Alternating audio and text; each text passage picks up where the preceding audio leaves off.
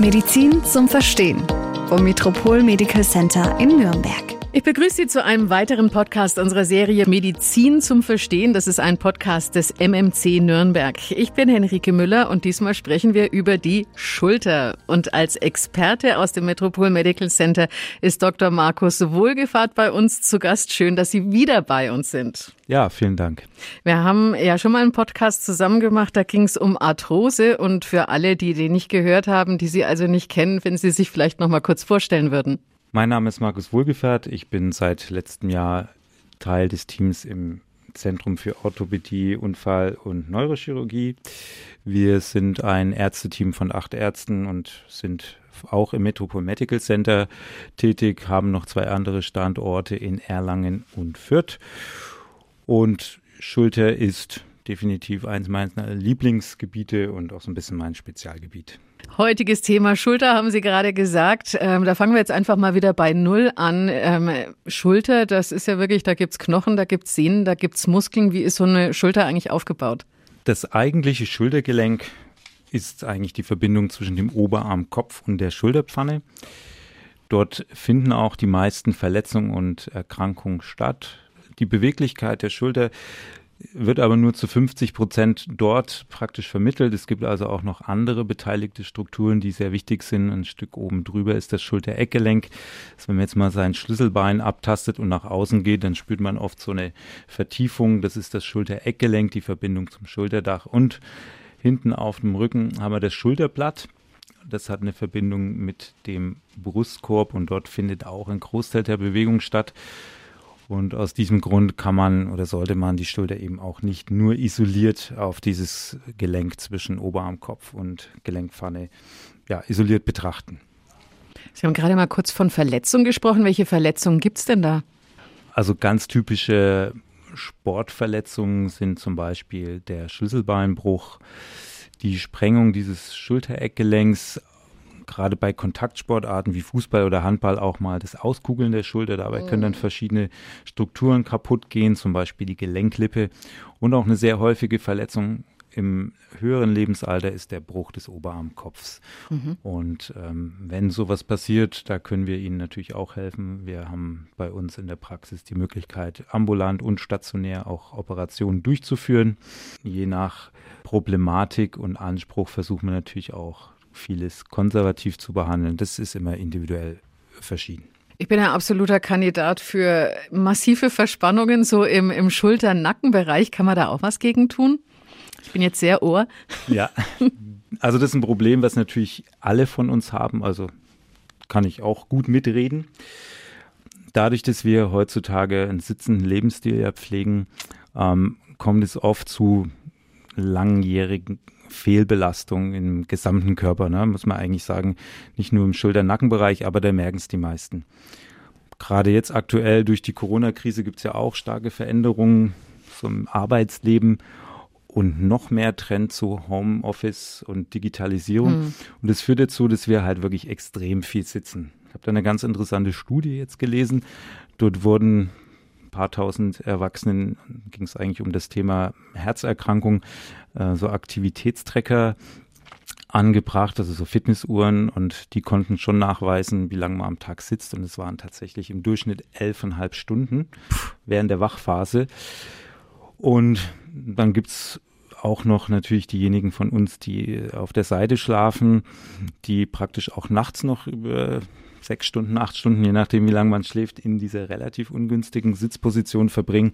Und das führt halt dazu, dass dort bestimmte Fehlbelastungen sich entwickeln. Ja, die vordere Muskulatur, die wird extrem verkürzt, die Rückenmuskulatur geschwächt.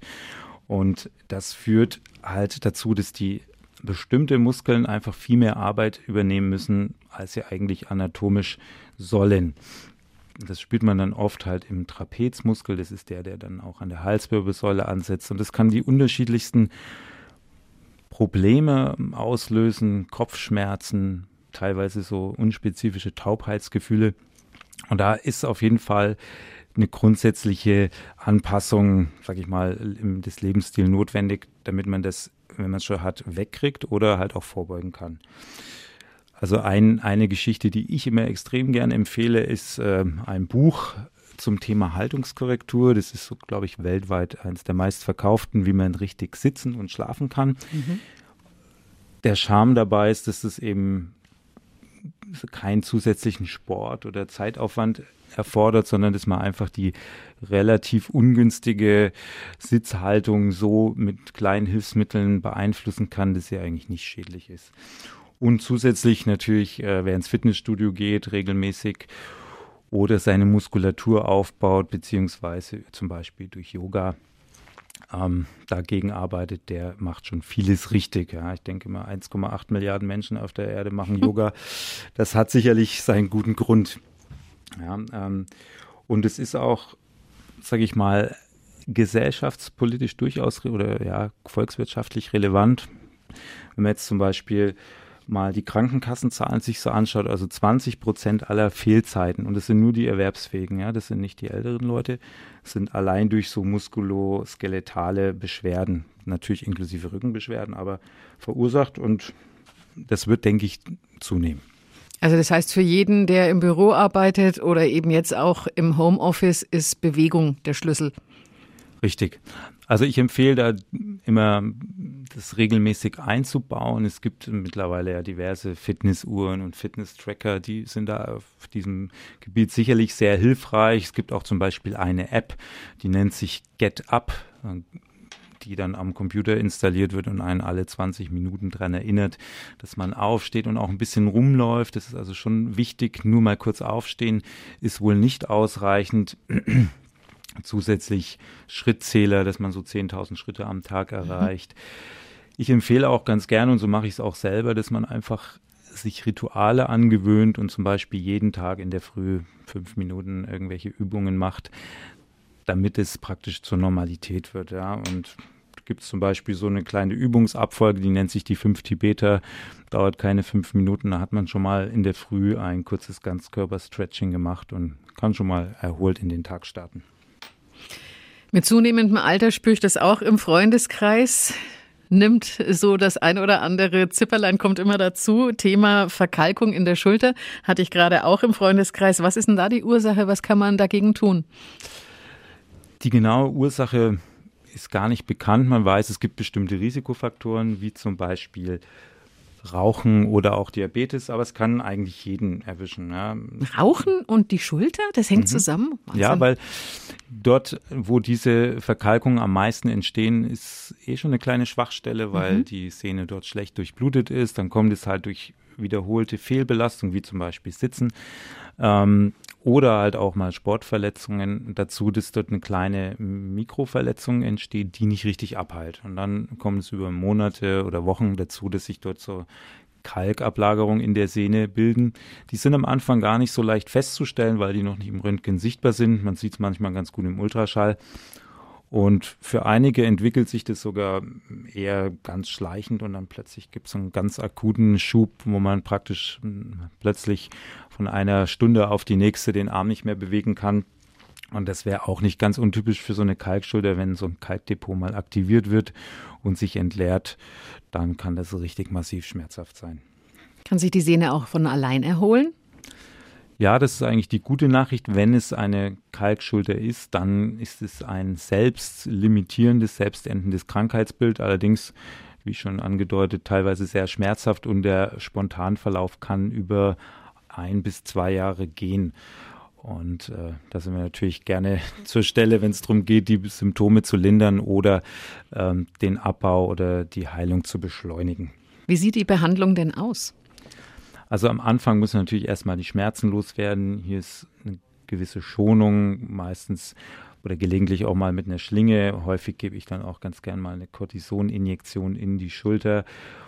Und zusätzlich versucht man halt mit Maßnahmen von außen diese Kalkdepots, die sich in der Sehne gebildet haben, zum Abheilen zu bringen. Ganz gängige Therapie ist also die Stoßwellenbehandlung, die man auch ergänzend zu solchen Kortisonspritzen machen kann. Dort wird durch ein Gerät so ein mechanischer Impuls von außen erzeugt, der diese Kalkdepots ja, zum Abbauen anregen kann, indem die Sehne besser durchblutet wird. Ja, so klassisch, was man vielleicht auch unter Zertrümmern kennt, auch wenn das vielleicht nicht ganz der exakte Wirkmechanismus ist. Zusätzlich kann man dann auch noch Krankengymnastik machen, um ein bisschen die Beweglichkeit zu verbessern. Und genau, das sind so die gängigsten Methoden, würde ich sagen. Und wenn nichts hilft, muss operiert werden? Ja, ich würde sagen, bei ca. 20% der Patienten kommen wir nicht so richtig vorwärts oder die Beschwerden sind so stark, dass man an den Punkt kommt und sagt, okay, jetzt müssen wir die nächste Stufe der Behandlung einleiten und dann kann man das mit Schlüssellochoperationen das Kalkdepot entfernen. Das funktioniert auch ziemlich zuverlässig, je nachdem, wie groß dieses Kalkdepot ist und wie viele Jahre man das schon gezüchtet hat, kann natürlich nach der Entfernung ein gewisser Defekt in der Sehne verbleiben, die also für die Bewegung des Arms auch zuständig ist. Und dann kann es auch mal sein, dass man die Sehne wieder nähen muss und dann kann auch mal eine längere Geschichte draus werden. Deswegen machen wir das auch nicht leichtfertig, sondern versuchen wirklich 2 bis 3 Monate mindestens konservativ zu behandeln, bevor wir über Weiteres nachdenken. Und wie läuft so eine Operation ab? Sie haben gerade Schlüsselloch gesagt, das klingt ja schon mal ganz schonend. Genau. Wir versuchen natürlich dann möglichst wenig zusätzliche Schäden zu setzen und das ist mit dieser modernen minimalinvasiven Chirurgie gut möglich. Es wird über ganz kleine Schnitte mit einer Kamera eingegangen und dann über kleine Instrumente diese Kalkherde angefrischt oder entfernt. Und wie gesagt, wenn ein größerer Defekt in der Sehne verbleibt, dann auch verschlossen. Und damit ist es dann eigentlich fast immer erledigt. Ja, theoretisch kann so eine Kalkschulter natürlich auf der anderen Seite kommen oder ein paar Jahre später nochmal. Aber das sind dann Dinge, die sehr selten auftreten. Thema, ich kann meinen Arm nur noch wenig bewegen. Die Beweglichkeit wird immer schlechter. Was steckt da dahinter? Genau, das sehe ich.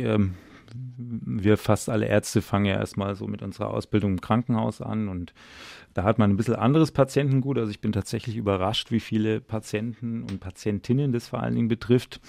Also es gibt natürlich einerseits die Sehnenrisse, die entweder sich schleichend entwickelt haben und dann so über im höheren Lebensalter dann zu langsamen Verschlechterungen führen. Aber es gibt auch, sagen wir mal, jüngere Menschen, so 30 bis 50. Lebensjahr, die dann plötzlich irgendwie Probleme bekommen und den Arm nicht bewegen können. Und das ist häufig eine sogenannte Kapselentzündung, Frozen Shoulder oder Kapsulitis. Und das versuchen wir natürlich erstmal im MRT ganz klar abzugrenzen, ist da vielleicht doch eine Sehnenproblematik. Und wenn das im MRT sich so dargestellt hat, dass da die Kapsel entzündet ist, dann muss man das einfach respektieren. Da haben wir als Operateure oder Ärzte auch über die letzten Jahre, Jahrzehnte, sage ich mal, lernen müssen, dass man da eher zurückhaltend bleiben muss. Wenn man da zu viel versucht, mit Gewalt die Beweglichkeit zu verbessern, dann wird es hinterher oft wieder schlechter. Man kann versuchen, mit Cortison als Tabletten die Symptome etwas zu lindern. Ansonsten kann man aber auch sagen, das bildet sich fast immer von selbst zurück. Allerdings hier auch wieder 1 bis 2 Jahre keine Seltenheit. Sie haben gerade auch den Begriff Sehnenriss erwähnt. Das klingt natürlich dann schon ein bisschen martialischer. Genau. Vielleicht nochmal zum Schultergelenk zurück. Das Schultergelenk hat ein bisschen eine Besonderheit. Es ist ein sehr bewegliches Gelenk, wie jeder ja weiß. Und das kommt dadurch zustande, dass wir hier ein Ungleichverhältnis zwischen der Größe des Oberarmkopfs haben. Der ist ungefähr 4-mal so groß wie die Gelenkpfanne. Dadurch ist er sehr frei beweglich. Aber das Schultergelenk ist sehr stark durch Sehnen, Bänder und auch Muskeln stabilisiert. Und da sind vor allen Dingen die Sehnen der sogenannten Rotatorenmanschette anfällig für Verletzungen oder auch Alterungserscheinungen. Und ist ein normaler Alterungsprozess, gehört sicherlich dazu, wenn man jetzt so mit jedem Lebensjahrzehnt ein MRT macht, bei der Gesamtbevölkerung, dann sieht man schon, alle 10 Jahre sind mehr Leute davon betroffen, also mit 60 haben schon auch 50% etwa Veränderungen an der Sehne. Aber wenn das halt so stark ausgeprägt ist, dass man die Schulter nicht mehr oder nur noch unter Schmerzen bewegen kann oder wenn das sogar durch einen Sturz verursacht wird, dann kann man mit einer Operation auf jeden Fall gut helfen. Wir haben in unserem letzten Podcast über das Thema Arthrose gesprochen. Die kann es ja auch im Schultergelenk geben. Welche Möglichkeiten gibt es da? Ja, das ist richtig. Interessanterweise ist oft so, dass man entweder Arthrose oder Sehnenprobleme hat. Das scheint so ein bisschen was mit der Anatomie der Schulter zu haben, so kleine Varianten, die auftreten können. Da werden wir vielleicht in Zukunft auch versuchen, operativ früh einzugreifen, wenn wir da, sagen wir mal, Schadensanlagen beim Patienten sehen. Aber momentan ist es so, dass bei starken Arthrosen ein Kunstgelenk an der Schulter auch möglich ist. Diese Gelenke sind eher noch neu in der Entwicklung, sagen wir mal jetzt im Vergleich zum Hüftgelenk, was es schon seit 60, 70 Jahren gibt, sind die künstlichen Schultergelenke vielleicht, sagen wir mal, 10 Jahre richtig auf dem Markt verbreitet. Aber da kann man auch gute Ergebnisse erzielen, speziell was den Schmerz angeht. Dadurch, dass die Schulter ja nicht das Körpergewicht trägt, kann man lange mit einem relativ fortgeschrittenen Arthrosebefund gut klarkommen. Aber irgendwann ist es so, dass bei starker Arthrose wirklich sehr starke, teils unerträgliche Schmerzen auftreten. Und das kann man mit so einer künstlichen Schulter sehr gut beheben. Ja? Da ist eher die Schmerztherapie im Vordergrund, aber man schafft auch eine ganz vernünftige Beweglichkeit. Operation in der Schulter, da hängt ja schon einiges dran. Wie lange dauert sowas dann, die Heilung? Ja, das ist eben ein wichtiger Punkt. Also die Schulteroperation, das ist was für geduldige Menschen.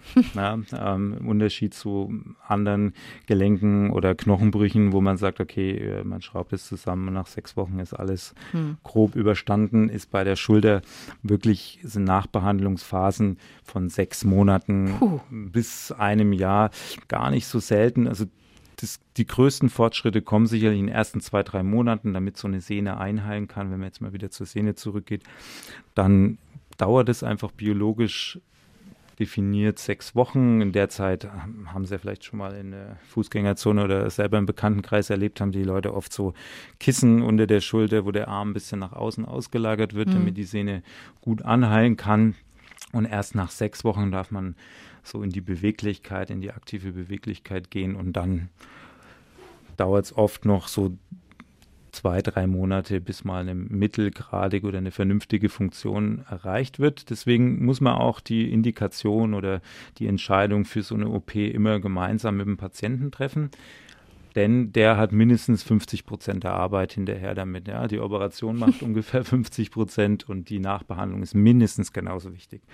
Aber, und das ist eigentlich das Erfreuliche dabei, wenn man das gut durchzieht und eine richtige Entscheidung getroffen hat, der Patient gut mitzieht, dann hat man in über 80% der Fälle wirklich gute und sehr gute Ergebnisse, wenn mal die Nachbehandlungsperiode vorbei ist. Aber trotzdem, halbes Jahr bis Jahr ist natürlich schon eine Zeitspanne. Umso wichtiger ist es, was oder wie kann ich vorbeugen? Die Vorbeugung ist vor allen Dingen wirklich die Korrektur der Körperhaltung. Gerade sitzen, beweglich bleiben, Sport nach wie vor, um das aufzutrainieren. Wenn man operiert wird, ist es auch so, dass Rauchen, sage ich mal, einen deutlichen Einfluss auf die Sehnenheilung hat. Also wenn man eine geplante Schulteroperation hat, dann ist es sinnvoll, 6 Wochen vorher aufzuhören oder auf vielleicht Nikotinpflaster umzusteigen. Ja, ich denke, dann war es das auch für dieses Mal. Haben wir einiges über das Thema Schulter gehört und auch gelernt. Vielen Dank an Dr. Markus Wohlgefahrt fürs Interview und dass Sie bei uns waren und sich Zeit genommen haben. Gerne. Ich danke fürs Zuhören. Medizin zum Verstehen vom Metropol Medical Center in Nürnberg.